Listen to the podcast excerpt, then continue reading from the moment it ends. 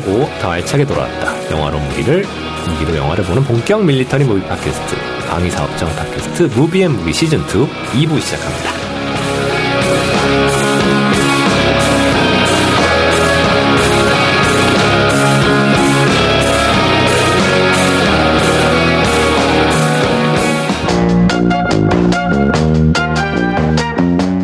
네, 아, 역시 어 1부에 이어서 우리 한길 작가님 그리고 개동혁 연구관님 모시도록 하겠습니다. 자, 1부에 이어서 전쟁사를 이야기를 다룰 이어갈 이야기는 바로 어 세계 2차 대 세계 대전을 다룰 영화인데 대표적인 무기에 대해서 들어봤는데 오늘은 좀 그 현대로 넘어와서 전쟁에서 뺄 수 없는 바로 한국 전쟁 6.25를 다룬 영화를 좀 듣고 싶은데 이게 너무 많 우리나라에선 몇 편이 있죠? 꽤 많죠. 네, 네, 많습니다. 많이 또 언급을 했었고 저희가 네, 네, 많이 언급하고 이제 무슨 새로운 새로운 영화를 할게 있나 계속 제가 조금 얘기하면 안 될까요? 저도 이제 전문가가 됐는데요. 네, 한번 네. 태극기 휘날리며 아, 있었고요. 네, 훌륭한 고지전 포화 속으로 국제 시장. 뭐요 정도만, 네. 네, 네. 근데 이제 태극기 휘날리며가 굉장히 그 많은 제작비를 투여한 네, 그 당시 한 175억이서 이제 한국 영화 최다 제작비를 들인 작품이고요. 이것도 약간은 좀 라이언 일병 구하기를 약간 벤치마킹 한 거 아닌가요? 뭐 일단은 음. 그 라이언 일병 구하기의 트렌드 안에 들어있는 작품이죠. 그러니까 음. 라이언 일병 구하기는 사실 그 영화적으로 봤을 때 전쟁 영화사의 획을 아예 바꿔놓은 작품이에요. 음. 그러니까 그 전까지만 해도 그 전쟁 영화라는 게 약간 그 영웅주의 네네. 음. 아니면은 뭐 반전주의 이런 개념이었는데 라이언 일병 구하기는 이제 리얼리티 그죠? 내가 전쟁터에 가 있는 느낌을 연출하기 위한 그런 어. 식의 그 본격적으로 이제 뭐 그런 효과를 살리기 위해서 뭐 bleach bypass라고 해서 그 음. 1인칭. 필, 어, 필름 필름의 그, 그 bleach bypass 은, 은입자가 있는데 그 네네. 은, 은입자를 빼면 굉장히 차갑고 건조합니다. 어. 그래서 그 라인 명각에 보시면은 화면 그 부분 부분들이 이렇게 번지는 효과들이 있는데 어. 그런 차가운 느낌을 주기 건조한 느낌을 더 강조하기 위해서 그런 bleach bypass를 쓴다든지 아니면은 음, 그 들고 찍기 handheld 카메라 내가 직접 전쟁터에 있는 듯한 느낌 음. 사실 그런 그 블랙호크 다운이나 그 라이언 일병 구하기의 영향을 받아서 최근에 그 1인칭 액션 그런 FPS라 그러죠. 네네. FPS의 그런 그 전쟁 게임들이 엄청 많이 나왔어요. 사실 이 영화들이 없었으면 이런 게임도 아마 없었을 겁니다. 음. 그죠? 네. 네. 아니, 그 우리 그 연구관님 혹시 한국에 이제 6.25를 다룬 영화 많이 다 보셨죠? 네. 그 중에서 조금 약간 좀 그래도 이 영화가 참 재밌게 봤다. 어떤 영화 있을까요? 어, 일단 저는 개인적으로 고지전이라는 영화를 굉장히 아, 재밌게 좋죠. 봤고. 네. 아, 네. 아니 그 사실성을 근거해서 좀 전투씬이나 이런 게 사실적인 게 어떤 게 있을까요?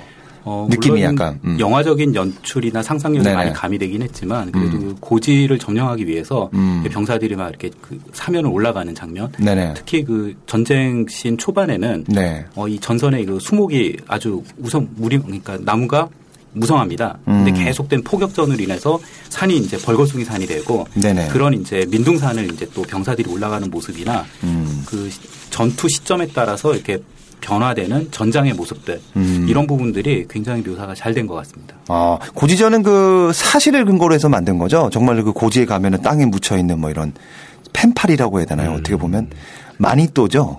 비밀 친구. 그건, 그거는 제가 뭐 정확하게 여부는 모르겠는데. 뭐 아. 사실 그 한- 한국 전쟁 말기에 그 고지 탈환전이 굉장히 많았죠. 어. 그죠. 네. 근데 정말로 그 거기다가 누가 이렇게 묻어놓고 서로 왔다 갔다 교류하고 참 그런 일이 있었는지 참 궁금합니다. 어떻게 보면 네. 네. 어쨌든 뭐 음. 일단은 한국 전쟁 무기 체계다 볼 필요가 있을 것 같은데. 그리고 또 한 작가님이 네네. 또 제일 좋아하는 포화 속으로 포화 속으로 제일 좋아하시잖아요 이 영화. 어, 반대 의미로 진짜 좋아하죠. 네네. 포화 속으로는 우리 그 연구관님 어떻게 전쟁이 좀 사실성이 좀 많이 떨어지죠. 어, 아무래도 이제 액션 부분에 좀 방점을 찍다 보니까 총을 한 여섯 대 맞았는데도 계속 쏘더라고요 우리 그그 공- 마지막에 예, 혼자서 이렇게 람보처럼 이렇게 막 발사하는 장면도 나오고 람보처럼. 네. 말죽거리 자동사가 한국 전쟁으로 갔을 때 약간 그런 맞습니다. 네네. 약간 그런 느낌의 영화긴 해요. 네. 네. 어, 국제 시장에서는 뭐 정말 그 한 시대의 우리 그 역사를 다 담았죠. 그렇죠. 뭐 제가 아까 일부에서도 얘기했지만 흥남철수 작전 어. 음. 굉장히 잘 그려져 있고요.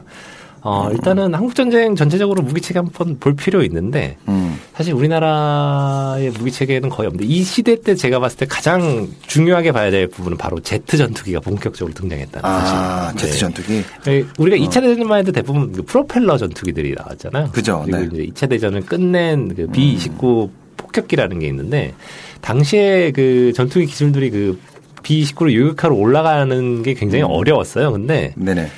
그 한국 전쟁 시작해서 이제 B29로 추격하고 나갔는데 미군 조종사들이 깜짝 놀랍니다. 어. 예, 뭐 소련에서 아주 비장의 병기가 하나 나오죠. 미그 미그 15입니다. 15죠. 오. 네, 미그 15라는 제트 전투기가 나와서 네. 그래서 그에 이제 대응하는 미국의 F-86 세이버. 음. 그래서 아마 제가 봤을 때 한국 전쟁에서는 이 제트 전투기 시대를 본격적으로 연 전쟁이지 않을까. 네. 음. 우리가 흔히 보는 그 프로펠러기의 종말을 고, 고, 한 그런 전쟁이라고 볼 수 있습니다. 네. 좋습니다. 근데 이제 그 6.25 하면 이제 또 그 영화 속에서는 총을 네네. 굉장히 또 총이 멋있고 남자들 로망인데 네네. 뭐 M1, 카빈, M2 뭐 이런 것들이 많이 나오지 않습니까? 네, 그렇습니다. 그죠? 좀 간단하게 좀 소개 좀 부탁드리겠습니다. 어떤 그 총들이 있었는지 뭐. 네, 어, 간단하게 설명드리면은 당시 이제 국군이 음. 어, 전쟁 초반기에는 여러 가지 이제 무기들을 혼재해서 사용을 했습니다. 그러다가 전쟁이 이제 인천 상륙 작전을 기점으로 해서 무기 체계가 이제 통일이 됩니다. 그래서 어, 보- 대부분의 보병들은 M1 게런드 소총을 음. 사용을 하게 되고요. 그 다음에 이제 부사관이나 아니면 장교들 같은 경우에는 그 M1, M2 카빈이라는 소총을 사용하게 되는데요. 네. 어, 차이점이 있다면은 M1 게런드 같은 경우에는 7.62mm 소총탄을 사용한다는 게 가장 큰 특징이고요. 네. 그리고 한 번 장전을 하면 8발을 네네. 계속 발사를 할 수 있습니다. 그러니까 방아쇠를 당기면은 계속 탕탕탕탕탕 어. 하고 총알이 나간다는 네. 뜻이죠. 근데 당시에 어 그리고 M2나 M1이나 M2 카빈 소총 같은 경우에는요. 네. 어, 권총탄을 사용하는 반자동 소총입니다. 그래서 아. 역시 어, M1 같은 경우에는 한 발씩 방아쇠를 한 음. 번 당길 때마다 한 발씩 총을 쏠 수 있었고요. 타격이 그렇게 크게 타격 데미지가 많지는 않겠네요. 네. 권총탄 아니기 때문에. 맞습니다. 네. 하지만 어, 어. 총이 굉장히 작고 다루기가 편했기 때문에 네네. 당시 그 우리나라 국군 장병들의 신장이 네. 그렇게 그 크지 않았다고 합니다. 아. 음. 그래서 오히려 M1 소총보다는 M1 카빈을 오히려 더 애용했다는 얘기도 있고요. 네. 그리고 M2 카빈 같은 경우에는 완전 그 자동 발사 기능을 집어넣어서 어, 음. 방아쇠를 계속 당기고 있으면은 탄창이 빌 때까지 계속 총알이 나가는 그런 아. 이제 특징이 있었습니다. 네. 또 톰슨이 또 있죠. 톰슨을 썼나요? 톰슨은 6.25 때. 6.25 당시에 거의 사용하지 않았습니다. 아. 제가 알기로 예전에 그 KBS 드라마 있었는데 네. 거기서 제가 제목이 기억 안 나는데 최수종 씨 네, 나오지 최수종 씨, 않았어요? 네, 최수종 씨가 톰슨을 쓸 톰슨 겁니다. 써요, 네, 네. 네. 그거 사실- 제가 알기로는 대표적인 고증오류를 쓰고 그리고 UH-1H1 헬기도 나오는 걸로 알고. 있어요. 네. 나오면 안 되죠. 그때. 네, 안 되죠. 베트남전에 나와야 되는데. 아니 저는 그 네. 고지전에서 마지막에 탑이 네. 그 기관 단총 그 총알이 네. 굉장히 무겁거든요. 제가 군대 있을 때 그걸 들고 쏜다는 건 가능한 일이 아니지 않습니까? 어떻게 보십니까? 어, 물론 이제 현실에서는 말도 안 되는 얘기지만 마동석도 들기 힘든 그 맞습니다. 무게를 그죠? 간혹 그 전쟁이라는 극한 상황이 되면 네. 이 아? 사람들이 그 어. 초인적인 힘을 발휘하는 경우가 아 그런 적 있습니다. 그런 적이 있어요? 어, 예.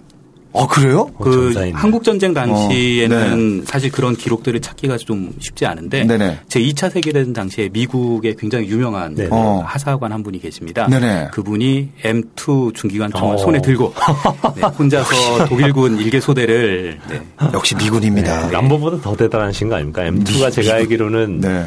무게가 M60보다 더 나가는 걸로 네. 알고 있는데. 아, 네. 역시 미군입니다. 네. 자 그러면 이제 베트남전을 다룬 영화 네. 우리 또 한 작가님. 베트남전 머나먼 쏘나강한. 뭐 이집 뭐 송방항이죠. 네. 네. 그 드라마도 예전에 있었고. 그렇죠. 네. 베트남전에서 뭐 좀 다른 굉장히 획기적인 무기 체계라고 할 수 있는 거면 이제 우리가 흔히 하는 강습 작전을 쓰는데 네. 헬기를 본격적으로 처음 투입을 시킵니다. 그죠, 헬기. 그러니까 헬기를 타고 네.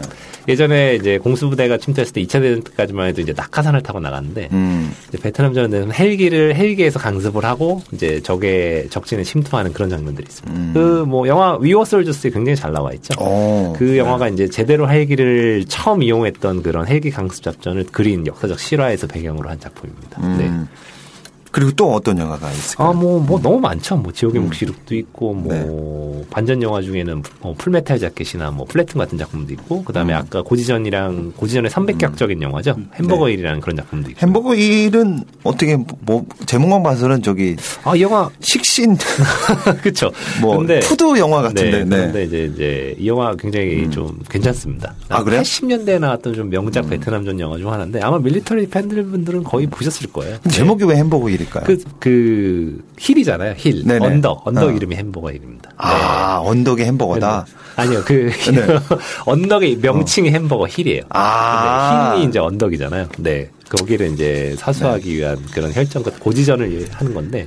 네. 네. 참고로 부연 설명을 해드리면은 네네. 당시에 그 베트남 전쟁은 거의 대부분 게릴라전 형태로 진행이 되는데요. 맞아요. 그날 이- 지- 졌잖아요. 네 맞습니다. 그죠? 근데 네. 이 햄버거 힐 영화의 소재가 되는 이 전투에서는 네. 어 우리나라의 고지전 같이 어. 그 고지를 서로 뺏고 뺏기기 위해 음. 이제 뺏기 위해서 격전이 벌어졌고요. 그러다 음. 보니까 아군과 적군의 그 시신들이 서로 막 뒤엉켜 있고 네. 계속 포, 포격을 이제 때리다 보니까 시신들을 이제 이렇게 제대로 수습할 수가 없어서 그런 시신들이 이제 마치 그 정육점에서 고기가 이렇게 다져진 것처럼 네네. 이 사방이 흩어져 있었다는데 아. 너무 참혹한 모습이었기 때문에.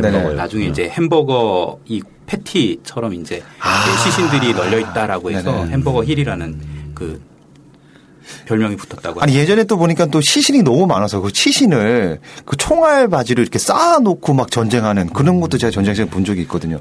가능한 일이죠, 만약에 그게 그때 제가 알기로는 1차 대전 때 베르댕에서 거의 그랬다고 아. 알, 알더라고요. 그러니까 베르댕이 제가 알기로는 굉장히 네. 좁은 전선에서 100만 명이 죽었다고 이 와. 두세 달 동안 음. 그냥 뭐 살아있는 지옥도라고 뭐 그렇게 표현할 정도로 네. 음. 그래서 뭐 거의 전후의 시체를 밟으면서 진격을 할 수밖에 없는 그런 상황들. 네. 그러면 6.25 때보다 이제 베트남전은 좀 시간이 흘렀고 네네. 굉장히 무기도 확 달라졌죠. 그렇죠. 네, 얘기 좀 해주시죠, 우리 연구사님. 네.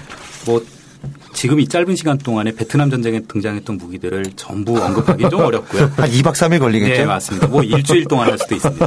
어, 아주 상징적인 의미에서 네. 그 베트남 전쟁은 미디어 전쟁이라는 표현을 씁니다. 미디어요? 네. 그때 당시 미디어가 있었을까요? TV. 어. 그 전쟁의 참상이 네. 여과 없이 TV를 통해서 안방까지. 전달이 됐습니다. 그래서 어. 많은 사람들이 베트남 전쟁을 기억을 할 때 가장 상징적인 사- 그 화면이 한 두 가지 정도가 있는데요. 첫 번째는 수많은 헬리콥터에서 이렇게 헬리본 작전을 통해서 음. 네. 이 전선에 투입되는 미군 장병들의 모습이 아. 있고요. 그다음 두 번째는 이 네이팜탄 을 사용해서 네. 그 정글을 이렇게 불바다로 만드는 아. 그런 장면을 많은. 사람들이 TV에서 보고 네, 베트남전의 어떤 그 굉장히 강렬한 이미지로 아직까지도 기억하고 아마 있습니다. 베트남전 하면 또 생각나는 사진이 하나 있는데 네, 그. 네이팜탄의 그 불탄 소녀를 네, 찍은 맞습니다. 그 퓰리처상 받은 그 네.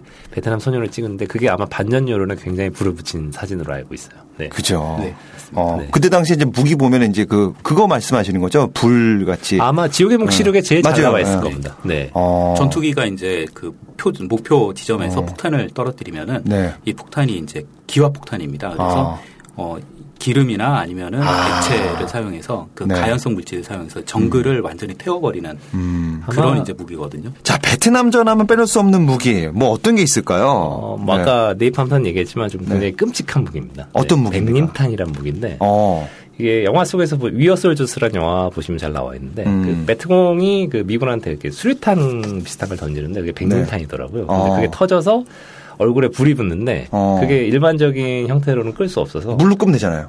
어, 제가 알기로는 안 되는 걸로 알고 있는데 안 그래서 돼요? 그거를 이제 옆에 동료가 대검으로 이렇게 도려냅니다. 아. 네. 그래서 그렇게 해야만 살 수 있다고 하더라고요. 어. 네. 연구관님 조금 더, 네. 설명을 네, 좀. 백리탄에 대해서 이제 조금 더 음. 부연 설명을 드리면은 일단 몸에 달라붙으면은 음. 떨어지질 않습니다. 네. 그래서 그 최근에 개봉했던 퓨리에서도 대전차 포탄 중에 어, 전차 포탄 중에 백린탄이 있어요. 그래서 음. 그 백린탄을 독일군들이 숨어 있는 그 건물에다 대고 쏩니다. 어. 결국 이제 건물 안에 숨어 있던 독일군들이 네. 백린탄에 이제 백린탄을 몸에 맞으면서 네. 이렇게 막 피부에 불이 붙고 해서 굉장히 고통스럽게 어. 죽어가는 장면들이 나오거든요. 그 정도로 굉장히 어 치명적이다. 네, 치명적인 무기고 그래서 사실은 네. 사용에 좀 제한이 있는 무기입니다. 네, 지금은 아 마 사용에 제한이 어. 있는데 이스라엘이 가자지구 폭때 써가지고 말이 많았죠 사실. 네. 아, 대단합니다. 네. 베트남전 하면 또 헬기가 또 많이 등장했죠? 네, 그렇습니다. 확실히 그 지형 때문에. 네. 근데 어떤 뭐 헬기가 좀 많이 그때 등장했나요? 어, 베트남 전의 상징이라고 하면은 뭐 UH-1, UH-1. 예, 휴이 헬기라고 할 수 있고요. 어. 어, 전쟁의 상징과도 과도 음. 같은 존재였고 어, 굉장히 재밌는 게 UH-1H를 공격형으로 만든 게 지금 이제 AH-1 음. 어. 코브라 공격 헬기입니다. 코브라. 네, 그래서 사실 네. 어, 설계가 상당히 비슷한 부분이. 많고요. 네. 음. 그럼 여기 그 개인적인 질문인데 그때 당시 그 베트남전에서 그 한국의 활약 어느 정도였을까요? 좀 대단했나요? 어, 뭐 우리 군도 꽤 활약을 한 걸로 알고 있는데 네. 대단한 어, 활약을- 국제 시장에도 좀 잘 나와 있고요. 네, 대단한 활약을 좀 했죠. 네, 많이. 당시에 이제 3개 사단하고 일 1개 음. 이제 그 지원 부대가 파병이 돼서 베트남에서 전투 임무를 수행을 했고요. 어, 참전하신 그 분들이 음. 굉장히 그 전, 용감한 그 용기를 많이 발휘하셔서 그 수많은 이제 음. 그. 전공을 네, 세우셨습니다. 아, 대단합니다. 네. 자, 그러면 이제 90년대로 한번 들어가 보도록 하겠습니다. 90년대 하면 바로 걸프전 이야기를 또 빼낼 수가 없는데. 네, 91년 걸프전 뭐 전쟁의 패러다임을 바꿨다고 봐도 뭐 네. 이제 뭐 우리가 흔히 알고 있는 전쟁의 개념을 완전히 저- 그 세운 전쟁이죠. 그죠. 뭐 네. 미군의 압도적인 화력으로 음. 이제 그냥 초토화되는 이라크. 사실 이라크가 네. 만만치 않은 전력을 가지고 있는 아, 나라예요. 석유 부자잖아요. 네. 돈이 엄청나게 많습니다. 중동의 군사 강국이었습니다. 네. 근데 그 이라크가 그때 당시에도 뭐 그 무기나 이런 게 대단했죠. 네, 꽤 한 그 동네에서 어. 한 가닥 하는 네. 근데 뚜껑을 열어보니까 완전 미국의 그렇죠. 승이더라고요. 그냥 뭐 어. 체급 차이도 안 되고 그냥 완전 KO패였죠. 네, 영화 뭐 어떤 게 있을까요? 아, 걸프전 1차 걸프전 다룬 영화 그렇게 많지는 않은데 뭐 음. 대표적으로 뭐 자헤드라는 영화도 있고 뭐 커리지 언더 파이어라는 장면도 있는데 사실 네. 자헤드는 거의 전투씬이 묘사가 안 되니까 뭐 그렇다 치고 음. 커리지 언더 파이어 이제 오프닝 씬에 보면 사막의 폭풍 작전 등장하긴 음. 합니다. 이 부분에서 이제 M1A1 탱크랑 이제 이라크군의 탱크랑 이제 전면전을 부는 장면이 있는데 나름 꽤 볼만한 액션 장면이기도 합니다. 이제 걸프전 때 이제 군복이 좀 바뀌었어요. 그렇죠. 그죠? 이제 사막 도색으로 네. 바뀌었죠. 우리 네네. 유대인 유시인이 입었던 그 옷 아닙니까? 그, 어, 아, 네. 어, 뭐 무슨 드라마였죠? 태양의 아, 태양의 물. 네. 네. 이때 그 이제 사막 지형에 맞춰서 색깔이 변했던 걸로 압니다. 그 걸프전 때 이제 우리 연구관님 네. 무기들 네. 뭐 어떤 게 기억나세요? 네. 어, 많은 무기가 있는데 한 세 가지 정도만 요약을 하면요. 첫 음. 번째로 그 F-117 스텔스 음, 공격기를 아, 네. 스텔스. 굉장히 인상적인 전공을 세웠고요. 사실 그 전까지는 적의 레이더에 탐지되지 않고 그 주요 시설을 폭격할 수 있다는 거는 거의 불가능에 가까웠습니다. 어. 당시에 그 CNN을 통해서 음. 그 실시간으로 그 맞아요. F-17 공격기의 그 폭격 모습이 중계가 되면서 음. 어, 굉장히 이제 강한 인상을 남겼고요. 음. 두 번째는 그 토마호크, 토마호크. 예, 순항 네. 미사일 그리고 역시 이제 TV를 통해서 많이 소개가 되면서 많은 사람들이 관심을 받게 된 무기가 MLRS 다연장 다연장. 지대지 아, 미사일. 네네. 어. 그리고 사실 실제로 전쟁을 통해서 가장 이렇게 그 기사회생을 했다고 할 수 있죠. 음. 그 빛을 본 무기가 바로 A10. A10? 네, 공격기. 네. 영화. 트랜스포머에 나오죠. 네. 네. 어. 1편에 보시면은 그 사막 전투 씬에서 맞습니다. 아. 네, 스콜포녹한테 그, 네. 그 열화 기관포를 네. 쏘는 네. 그 낮게 저공하는 비행기 있잖아요. 어. 네. 그 비행기 재미를 많이 봤나요? 빛을 네. 봤죠? 사실 그 걸프전 이전까지는 미 공군에서 그 계륵 같은 그쵸. 존재였습니다. 아, 네. 그래서 사실 이거를 언제 퇴역을 시키느냐 하고 굉장히 고민을 많이 했는데 어, 써보니까 또. 네, 써보니까 어 이거 뭐 이게 이게 가능했던 게 그 미군이 완벽하게 제공권을 장악했잖아요. 그러니까 음. A10이 굉장히 느린 비행기로 네. 알고 있어요. 근데 상대방 전투기가 없으니까 이제 마음대로 탱크 사냥을 할 수 있는 그런 아. 상황이 되는 거죠. 네.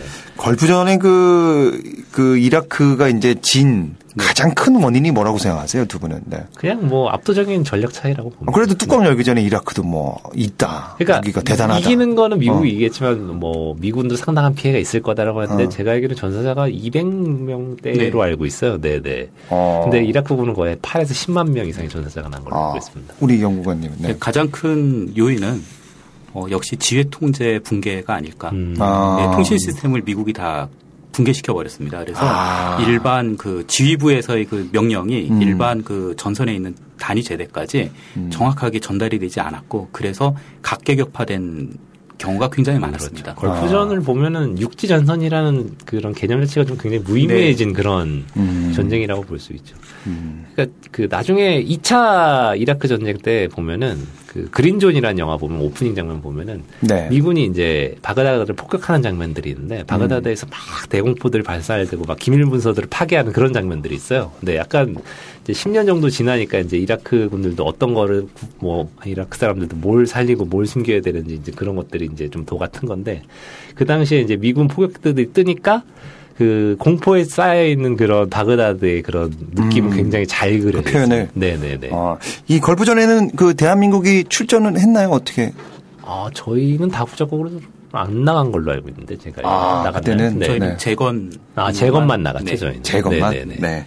좋습니다. 그럼 오늘 그 고대부터 이제 주요 전쟁을 짚어봤는데 이제 그때마다 특징이 되는 무기를 살펴봤습니다. 앞으로도 계속 현재 무기를 뛰어넘는 연구 및 개발 작업이 이어진다고 하는데 현재 우리나라에서 어떤 무기들이 개발되고 있는지 우리 연구관님. 네. 일단 그 공군 무기 체계를 보면은 한국형 전투기가 지금 개발이 될 예정이고요. 네. 그리고 아무래도 이제 미래 전장은 무인 무기들이 많이 등장할 것 같습니다. 그죠. 래서 네. 어, 공군과 육군을 중심으로 해서 그 무인 무기 체계들이 지금 음. 개발이 돼서 일부는 실전 배치가 되고 있고 네네. 일부는 지금 앞으로 시- 실전 배치가 될 예정입니다. 어, 그 보니까 이제 K2 전차 흑표가 네, 이제 요것도 좀 간단하게 좀 설명을 좀 부탁드리겠습니다. 네. 어, 육군의 차기 전차고요. 네네. 어, 사실 우리가 예산만 국방 예산만 넉넉하다면은 음. 충분한 숫자를 가지고 지금 노후화돼 있는 그 M48 전차를 대체를 할 수 있습니다. 근데 다만 네네. 어, 현재 이제 국내 여건이 여의치 않다 보니까 충분한 숫자를 조달하는데 조금 시간이 걸리고 있고요. 음. 어, 성능은 우리가 만든 K1 전차보다 월등히 뛰어납니다. 아, 그래요? 네. 음. 일단 주포의 구경이 105mm에서 120mm로 이제 증가, 그러니까 확장이 됐고요. 음. 그 다음에 능동 방어 장치라든가 데이터 링크 시스템이라든가 아니면은 그 여러 가지 이제 그 음. 승무원들 전차에 탑승하고 있는 승무원들을 위한 뭐 화생방 방호 장치, 음. 뭐 에어컨, 뭐 이런 여러 가지 장비들이 장착돼 있기 때문에 아무래도 지상전에 음. 그 북한이나 주변국들 전차하고 비교했을 때 네. 어, 전혀 손색이 없다고 말씀드릴 수 있고 또 수출도 지금 음. 활발하게 상담이 진행되고 있습니다. 에어컨이 참 좋네요. 어, 그런 이 장갑차도 또 있죠, 우리. 네. 네, K21 장갑차도 물론 빼놓을 수가 없는데요. 네네. 어, 우리 기술로 만든 장갑차고요. 음. 굉장히 선진적인 개념들이 많이 포함이 되어 있습니다. 그래서 사실 처음 K21 장갑차가 등장할 때만 해도 음. 네네. 야, 우리 한국군에 이런 자- 장갑차가 필요하냐라는 논란이 좀 있었습니다만 지금 전 세계적인 추세는 오히려 그 K21의 어떤 개념이나 컨셉, 음. 그 개발돼 있는 외형을 좀 많이 따라오고 있는 어, 굉장히 뭐 좀 한 5년 정도 시대를 좀 앞서갔다고 어, 말씀드릴 수 있는 좋네요. 그런 기능들이 탑재돼 있고 또 지속적으로 또 개량이 되고 있습니다 지금. 음, 그래서 좋습니다. 앞으로 미래 네. 전장에서 큰 활약을 펼칠 네. 수 있지 않을까 사실 생각을 걸어다니지 않을 수만 있다면 네, 그죠. 환영합니다. 아니 근데 K2 뭐 K 이렇게 하잖아요. 네. 요거 이제 그 기아에서 이제 K1, K7 이름 바꿀 의향은 없으시죠? 아 이게 한국형 코리아 코리아죠. 뜻하는 네. K이기 네, 네. 때문에 네. 아마 제가 볼 때는 이 우리 국산 무기 네. 체계가 네. 예, 만들어지는 한 계속 이 K 이니셜은 이게 예, 것 같습니다. 뭐, 뭐 국가마다 특징이 있죠. 뭐 영국 그죠. 해군은 Her Majesty's Ship이라고 어. 해가지고 이제 여왕의 배 라는 그 아. HMS라고 부릅니다. 뭐 그런 것도 있고. 미국은 뭐, 어때요? 미국은 뭐 variation이 많죠 워낙에. 어. 네. 보통 전투기 같은 경우에는 이제 fighter라고 해서 fighter. F라는 네. 이니셜을 사용하고요. 그 다음에 음. 지상 장비 같은 경우에는 이제 military 네. 음. M M. 네. 뭐 그렇게 하긴 하죠. 그러면 이제 그 이제 미사일하고 로켓 좀 어떤 개발 현황 좀 간단하게 네, 부탁을 좀 드리겠습니다. 음. 어, 국내에서도 여러 가지 이제 미사일이나 로켓이 개발되고 있는데요. 일단 로켓 같은 경우에는 이제 LOGIR라고 해서 음. 어, 단순한 로켓이 아니라 이제 그 스마트 음. 로켓입니다. 그래서 표적을 이렇게 지정을 하면은 아, 로켓이지만 네. 어, 유도를 할 수도 있고요. 제한적이지만 어, 굉장히 이제 스마트한 기능을 탑재하고 있는 음. LOGIR이라는 이제 그런 로켓이 개발되고 있고요. 그리고 미사일 같은 경우에도 사실 최근에 북한의 그 장거리 미사일 개발 때문에 굉장히 그런 그렇죠. 네. 논란이 그죠. 많지 않습니까? 네. 국내에서도 천무라든가 뭐 천궁 이런 어. 그 지대지 미사일 아니면 지대공 미사일 이런 미사일들을 우리 국내 기술로 지금 열심히 개발을 하고 있습니다. 근데 궁금한 게 우리나라도 사거리를 긴 미사일을 언제쯤 개발할 수 있을까요? 네. 어, 지금 사실은 이론적인 부분은 어느 정도 준비가 다 끝났는데요. 아. 가장 중요한 부분이 시- 직접 발사를 해서 음. 테스트를 하는 부분입니다. 그래서 사실 이런 부분은 국제 관계가 좀 외교 관계라든가. 네. 어, 정부에서 좀 정치적으로 판단을 내려야 하는 부분이 있기 때문에 음. 이런 부분만 좀 빨리 해결이 된다면은 우리도 좀 북한처럼 마음 놓고 미사일을 좀 음. 네, 아, 발사할 수 있는 기술적인 그런 데이터들은 이미 어느 정도 쌓여 네. 어느 정도 성숙이 돼 있습니다. 음. 자, 이제 그 취약점이죠. 전투기는 어떻습니까? 이 한국형 전투기. 네. 사실 뜨거운 감자라고 말씀드릴 수 있는데요. 네네. 어, 이 지금 빨리 사업이 추진이 돼서 음. 어, 이 개발이 진행돼야 됩니다. 그런데 사실 네네. 김대중 대통령이 처음 이 사업에 대해서 언급하신 이후에 지금 시간이 거의 10여 년 음. 이상 흘렀는데 네. 어, 동시대에 이제 중국과 일본 같은 경우에는 네네. 서류상에 존재하던 항공기들이 지금 실제로 테스트 비행이 이루어지고 있습니다. 근데 우리가 먼저 시작했음에도 불구하고 KFX 그 한국형 전투기 사업이 아직까지 이렇게 제대로 정상적으로 진행되고 있지 못한다는 거는 음. 조금 좀 아쉬운 부분이 있고요. 어, 기술 부분에서 우리가 할 수 있는 부분이 굉장히 많습니다. 음. 이러한 부분들을 좀 극대화시킬 수 있다면은 네네. 어, 충분히 우리가 세계적 수준의 전투기를 만들 수 있지 않을까 음. 네. 예상을 해봅니다. 좋습니다. 이제 마지막으로 이제 그 국방 로봇 아이언맨 같은 거 언제 나옵니까? 연구관님. 네. 네. 사실 그 영화 네. 그 엣지 오브 투마로우 네, 죠 네, 네. 예, 보면은 그 exosuit라고 해서 exosuit 네. 병사들이 네. 이렇게 착용하고 사, 용하는 전투 suit가 나오는데 이게 네. 그 다른 그 건담 같은 만화 영화에 나오는 이 로봇 개념하고는 좀 다릅니다. 그래서 사람이 아이언맨처럼 이 병사 몸에 착용을 하고 그 전투 임무를 수행할 수 있는 장비인데 상당히 이것도 역시 개념이라든가 어, 실제 개발에 있어서 시제품까지 지금 나와 있는 상태고요. 오, 네. 어, 우리 이제 군에서 이제 정확한 이제 목적과 용도, 그 다음에 이제 요구 성능, 음. 이런 부분들이 정립이 된다면은 사실 국내 기술로 충분히 만들 수 있는 부분이라고 생각합니다. 네. 좋습니다. 영화 한 2, 30년 음. 안에 볼 수 있을까요? exosuit로. 미군 같은 경우에는 뭐 2020년대부터 지금 사용을 오. 하겠다는 얘기가 계속 나오고 있고요. 어, 이게 뭐- 사실 전쟁 개념이 지금 계속 바뀌고 있습니다. 그죠. 래서 네. 지금 또, 또 다른 지금 전쟁 음. 환경이 지금 도래하고 있기 때문에 어, 이런 그 엑소슈트와 그 다음에 UAV 그 무인 음. 어, 시스템이 이렇게 접목이 된다면은 그 진짜 영화에 나오는 아이언맨처럼 일당백의 전투 능력을 발휘하는 네. 병사가 등장할 수 있지 않을까 그래서 정말로 뭐 대, 이제 뭐 백만 대군이라는 개념이 이제 뭐 그죠. 의미가 없어지겠네요, 정말. 네. 좋습니다. 자, 오늘 그 전쟁사의 한 획을 그은 무기 체계 그 첫 번째 시간에 가져봤습니다. 이 고대부터 현대까지 지상 무기 체계와 항공 무기 체계에 한해서 알아봤는데요. 8회에는 그 해상 무기와 정밀 유도 무기 분야의 전쟁사를 살펴보도록 하겠습니다. 자, 이제 끝내기 전에 우리 그 오늘 어떠셨는지 우리 한 작가님. 네. 어, 네, 고대 오늘은- 무기부터 왔단 말이에요. 네, 네. 오늘은 좀 이제 다른 방식으로 좀 접근해 봤는데 뭐 이런 게 재밌는 것 같아요, 확실히. 음. 좀 약간 들으시는 분들한테 약간의 좀 팁, 팁이나 지식도 약- 좀 네. 전달해 드릴 수 있는 것 같고. 그래서 8회도 좀 기대를 하고 있습니다. 영화 하나만 좀 딱 하나만 추천해 주세요. 이- 그 오늘 7회 하면서 딱 하나 요건 하나. 무조건 봐라.